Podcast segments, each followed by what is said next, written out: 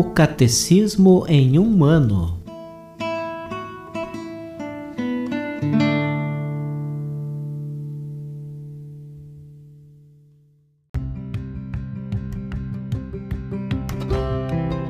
Olá, eu sou Gabriel, seminarista da Diocese de Ponta Grossa, no Paraná. Você está ouvindo o podcast O Catecismo em um ano. Vamos ler todo o Catecismo da Igreja Católica ao longo de 365 episódios. Estamos utilizando a tradução em português apresentada pela CNBB em 2013, baseada na edição típica em latim. Baixe o plano de leitura por meio de um link que você encontra na página do Instagram, arroba o Catecismo em um ano, ou na descrição deste podcast.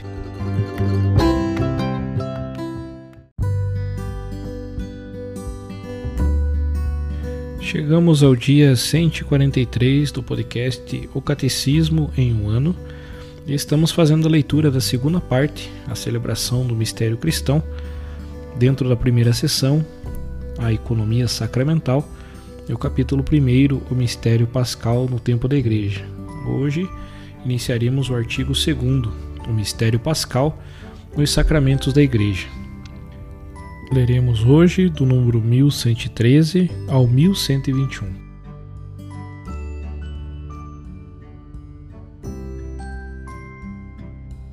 Artigo 2 O mistério pascal nos sacramentos da Igreja. Toda a vida litúrgica da Igreja gravita em torno do sacrifício eucarístico e dos sacramentos. Há na Igreja sete sacramentos: batismo, confirmação ou crisma, Eucaristia, penitência, unção dos enfermos, ordem e matrimônio. No presente artigo, trataremos daquilo que é comum, do ponto de vista doutrinal, aos sete sacramentos da Igreja. O que lhes é comum sob o aspecto da celebração será exposto no capítulo 2. O que é próprio de cada um deles será objeto da sessão segunda. Primeiro, os sacramentos de Cristo. Fiéis à doutrina das Sagradas Escrituras, às tradições apostólicas e ao sentimento unânime dos padres, professamos que os sacramentos da nova lei foram todos instituídos por nosso Senhor Jesus Cristo. As palavras e as ações de Jesus durante sua vida oculta e durante seu mistério público já eram salvíficas. Antecipavam o poder de seu mistério pascal. Anunciavam e preparavam tudo o que ele haveria de dar à Igreja quando tudo tivesse sido realizado. Os mistérios da vida de Cristo são os fundamentos daquilo que agora, por meio dos ministros de sua Igreja, Cristo dispensa nos sacramentos, pois aquilo que era visível em nosso Salvador passou para seus mistérios. Os sacramentos são forças que saem do corpo de Cristo, sempre vivo e vivificante, são ações do Espírito Santo operante no corpo de Cristo, que é a Igreja. São as obras-primas de Deus na nova e eterna aliança. Segundo, os sacramentos da Igreja. Graças ao Espírito Santo que conduz a toda a verdade, conforme o Evangelho de São João, capítulo 16, versículo 13, a Igreja reconheceu pouco a pouco este tesouro recebido de Jesus e precisou sua revelação tal como fez com o cânon das Sagradas Escrituras e com a doutrina da fé, qual fiel dispensadora dos mistérios de Deus. Assim, ao longo dos séculos, a Igreja foi discernindo que, entre suas celebrações litúrgicas, existem sete, que são, no sentido próprio da palavra, sacramentos instituídos pelo Senhor. Os sacramentos são da Igreja no duplo sentido de serem dela e para ela eles são da Igreja, pois ela é o sacramento da ação de Cristo, que nela opera graças à missão do Espírito Santo. Eles são para a Igreja por serem tais sacramentos que fazem a Igreja, conquanto manifestam e comunicam aos homens, especialmente na Eucaristia, o mistério da comunhão do Deus Amor, uno em três pessoas. Formando com Cristo cabeça, como que uma única pessoa mística, a Igreja age nos sacramentos como comunidade sacerdotal organicamente estruturada, Pelo batismo e pela confirmação, o povo sacerdotal é capacitado a celebrar a liturgia. Alguns fiéis, revestidos de uma ordem sagrada, são instituídos em nome de Cristo para apacentar a Igreja por meio da palavra e da graça de Deus. O ministério ordenado ao sacerdócio ministerial está a serviço do sacerdócio batismal. Garante que nos sacramentos é Cristo que age pelo Espírito Santo para a Igreja. A missão de salvação confiada pelo Pai a seu Filho encarnado é confiada aos apóstolos e, por meio deles, a seus sucessores. Recebem o Espírito de Jesus para agir em seu nome e em sua pessoa. Assim, o ministro ordenado é o elo sacramental que liga a ação litúrgica àquilo que disseram e fizeram os apóstolos, e por meio destes, aos que disse e fez Cristo, fonte e fundamento dos sacramentos. Os sacramentos do batismo, da confirmação e da ordem conferem, além da graça, o caráter sacramental ou selo pelo qual o cristão participa do sacerdócio de Cristo e faz parte da Igreja, segundo estados e funções diversas. Esta configuração com Cristo e com a Igreja, realizada pelo Espírito, é indelével. Ela permanece para sempre no cristão como disposição positiva para a graça, como promessa e garantia da proteção divina, como vocação ao culto divino e ao serviço da Igreja. Por tal motivo, estes sacramentos nunca podem ser reiterados.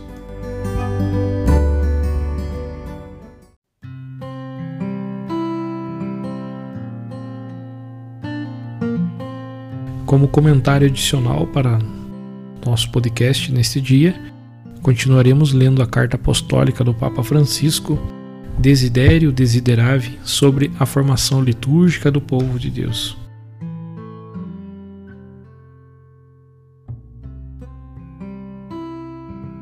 Também a organização do estudo da liturgia nos seminários deve levar em consideração a extraordinária capacidade que a celebração tem em si oferecer uma visão orgânica do conhecimento teológico.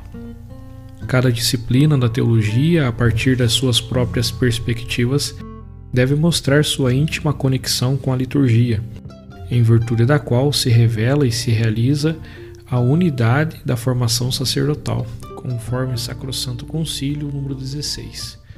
Uma abordagem litúrgico-sapiencial da formação teológica em seminários certamente teria efeitos positivos também na ação pastoral. Não há nenhum aspecto da vida eclesial que não encontre na liturgia o seu ápice e sua, sua fonte. A pastoral em conjunto, orgânica e integrada, mais do que um resultado de programas elaborados, é a consequência do colocar no centro da vida da comunidade a celebração eucarística dominical fundamento da comunhão. A compreensão teológica da liturgia não permite, de maneira alguma, entender essas palavras como se tudo fosse reduzido ao aspecto cultual. Uma celebração que não evangeliza não é autêntica, tampouco um anúncio que não leva ao encontro com o ressuscitado na celebração. Ambos, portanto, se carentes do testemunho da caridade, são como um bronze que soa ou um símbolo que retine conforme primeira carta aos Coríntios, capítulo 13, versículo 1. Para os ministros e para todos os batizados, a formação litúrgica em sua primeira acepção não é algo que possa ser conquistado de uma vez por todas, uma vez que o dom do mistério celebrado supera a nossa capacidade de conhecimento. Esse empenho certamente deverá acompanhar a formação permanente de cada um, com a humildade dos pequenos, atitude que abre ao estupor. Uma última observação a respeito dos seminários. Para além do estudo, devem oferecer a possibilidade de experimentar uma celebração não somente exemplar do ponto de vista ritual, mas autêntica, vital, que permita viver a verdadeira comunhão com Deus, à qual deve tender também o saber teológico. Somente a ação do Espírito pode aperfeiçoar nossa consciência do mistério de Deus que não é questão de compreensão mental, mas de relação que toca a vida. Essa experiência é fundamental para que, uma vez que sejam ordenados ministros, estes possam acompanhar as comunidades no mesmo caminho de conhecimento do mistério de Deus, que é mistério do amor. Esta última consideração nos leva a refletir sobre a segunda acepção, com a qual podemos entender a expressão formação litúrgica. Refiro-me ao ser formados, cada um conforme a própria vocação, pela participação na celebração litúrgica. Também o conhecimento do estudo que acabo de mencionar, para que não se torne racionalismo, deve estar em função da prática da ação formativa da liturgia em cada fiel que crê em Cristo. De tudo que dissemos a respeito da natureza da liturgia, fica evidente que o conhecimento do mistério de Cristo, questão decisiva para a nossa vida, não consiste em uma assimilação mental de uma ideia, mas sim em um real envolvimento existencial com a sua pessoa. Nesse sentido, a liturgia não tem a ver com o conhecimento, e sua finalidade não é primariamente pedagógica, embora tenha um grande valor pedagógico, conforme o Sacrosanto Concílio número 33. Mas é louvor, ação de graças pela Páscoa do Filho, cuja força de salvação chega à nossa vida. A celebração diz respeito à realidade de sermos dóceis à ação do Espírito, que nela opera até que Cristo seja formado em nós, conforme Gálatas, capítulo 4, versículo 19. A plenitude da nossa formação é a conformação com Cristo. Repito, não se trata de um processo mental e abstrato, mas de se tornar Ele. Essa é a finalidade para a qual foi concedido o Espírito, cuja ação é a de sempre e unicamente compor o corpo de Cristo. Assim é com o pão eucarístico. Assim é para cada pessoa batizada, chamada a se tornar cada vez mais o que recebeu como dom no batismo, isto é, ser membro do corpo de Cristo. Leão Magno escreve: Nossa participação no corpo e no sangue de Cristo não tende a outra coisa senão a que nos convertamos no que comemos. Esse envolvimento existencial acontece em continuidade e coerência com o método da encarnação por via sacramental. A liturgia é composta por elementos que são exatamente o oposto de abstrações espirituais: pão, vinho, óleo, água, perfume, fogo, cinzas, pedra, tecido, cores, corpo, palavras, sons, silêncios, gestos, espaço, movimento, ação, ordem, tempo, luz. Toda a criação é manifestação do amor de Deus desde que esse mesmo amor se manifestou plenamente na cruz de Jesus, toda a criação é atraída por ele. Toda a criação é assumida para ser colocada a serviço do encontro com o Verbo encarnado, crucificado, morto, ressuscitado e assunto ao Pai. Assim como canta a oração sobre a água da fonte batismal, mas também sobre o óleo do Santo Crisma e as palavras da apresentação do pão e do vinho, frutos da terra e do trabalho humano. A liturgia rende glória a Deus, não porque possamos acrescentar alguma coisa à beleza da luz inacessível na qual ele habita, conforme primeira carta a Timóteo, capítulo 6, versículo 16, ou a perfeição do canto angélico que ressoa eternamente nas moradas celestiais. A liturgia dá glória a Deus porque nos permite aqui na terra ver a Deus na celebração dos mistérios e, ao vê-lo, ganhar vida por sua Páscoa. Nós que estávamos mortos pelos pecados, fomos revividos pela graça com Cristo, conforme Efésios capítulo 2, versículo 5. Somos a glória de Deus. Irineu Doctor Unitatis nos recorda. A glória de Deus é o homem vivo, e a vida do homem consiste na visão de Deus seja a revelação de Deus através da criação da vida a todos os seres que vivem na terra, quanto mais a manifestação do Pai através do Verbo é causa de vida para quem vê a Deus. Guardini escreve: Com isso se delineia a primeira tarefa do trabalho da formação litúrgica. O homem deve voltar a ser capaz de símbolos. Essa tarefa diz respeito a todos, ministros ordenados e fiéis. A tarefa não é fácil porque o homem moderno se tornou analfabeto, não sabe mais ler os símbolos, somente desconfia de sua existência. Isso acontece também com o símbolo do nosso corpo. É um símbolo porque é a união íntima da alma e corpo, visibilidade da alma espiritual na ordem do corpóreo. E nisso consiste a singularidade humana, na especificidade da pessoa irredutível a qualquer outra forma de ser vivente. A nossa abertura ao transcendente, a Deus, é constitutiva. Não a reconhecer nos leva inevitavelmente a uma falta de conhecimento não só de Deus, mas também de nós mesmos. Basta ver o modo paradoxal com o qual o corpo é tratado, ora cuidado de forma quase obsessiva, na busca do mito de uma eterna juventude, ora reduzida a uma materialidade a qual se nega qualquer dignidade. O fato é que não se pode dar valor ao corpo só a partir do corpo. Todo símbolo é, ao mesmo tempo, poderoso e frágil. Se não é respeitado, se não é tratado por aquilo que é, quebra-se, perde sua força e torna-se insignificante. Já não temos mais o olhar de São Francisco que olhava para o sol no qual chamava de irmão, porque assim o percebia. Eu via belo e radiante com grande esplendor, e então, cheio de admiração, cantava: De te altíssimo, porta significazione.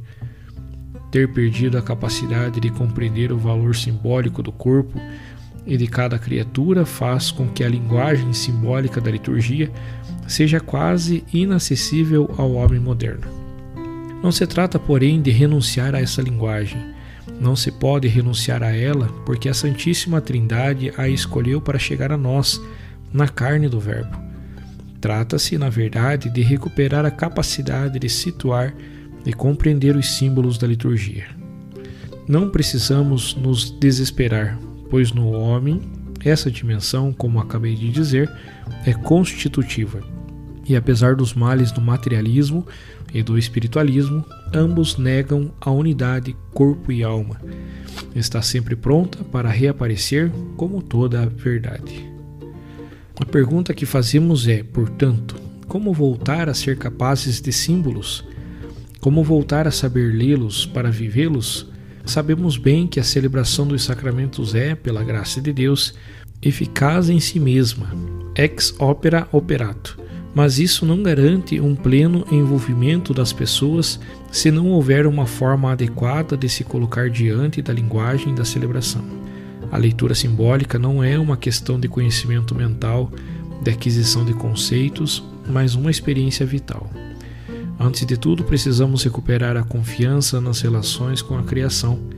Com isso, quero dizer que as coisas com as quais são feitos os sacramentos provêm de Deus, para ele estão orientadas e por ele foram assumidas, particularmente na encarnação, para que se tornassem instrumentos de salvação, veículos do Espírito, canais de graça.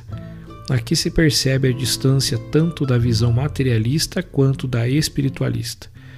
Se as coisas criadas são parte irrenunciável da ação sacramental que opera a nossa salvação, devemos nos colocar diante delas com um olhar novo, não superficial, mas sim respeitoso e agradecido. Desde o princípio, elas contêm a semente da graça santificante dos sacramentos. Outra questão decisiva, sempre refletindo sobre como a liturgia nos forma, é a educação necessária para poder adquirir a atitude interior que nos permite situar e compreender os símbolos litúrgicos. Expresso isso de uma maneira simples Penso nos pais e mais ainda nos avós, mas também em nossos párocos e catequistas. Muitos de nós aprendemos o poder dos gestos litúrgicos, como o sinal da cruz, o ajoelhar-se, as fórmulas da nossa fé, diretamente com eles. Talvez não tenhamos uma viva memória disso, mas podemos imaginar facilmente o gesto de uma mão maior que pega a mãozinha de uma criança e a acompanha lentamente enquanto faz, pela primeira vez, o sinal da nossa salvação.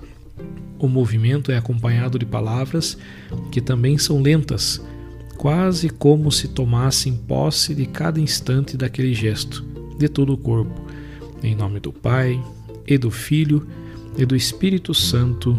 Amém. Para em seguida soltar a mão da criança e, pronto para ajudá-la, observá-la repetindo sozinha aquele gesto já entregue, como se fosse um hábito que crescerá com ela e que será vestido da maneira que só o Espírito conhece.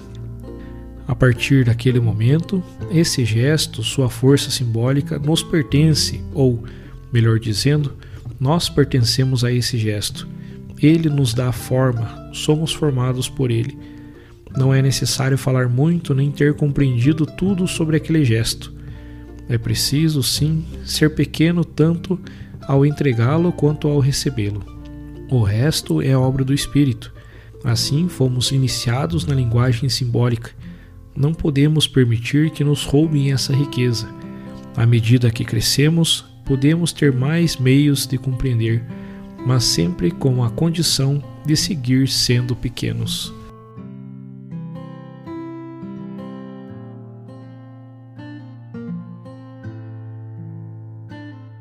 Os textos papais encontram-se na íntegra no site da Santa Sé, vatican.va.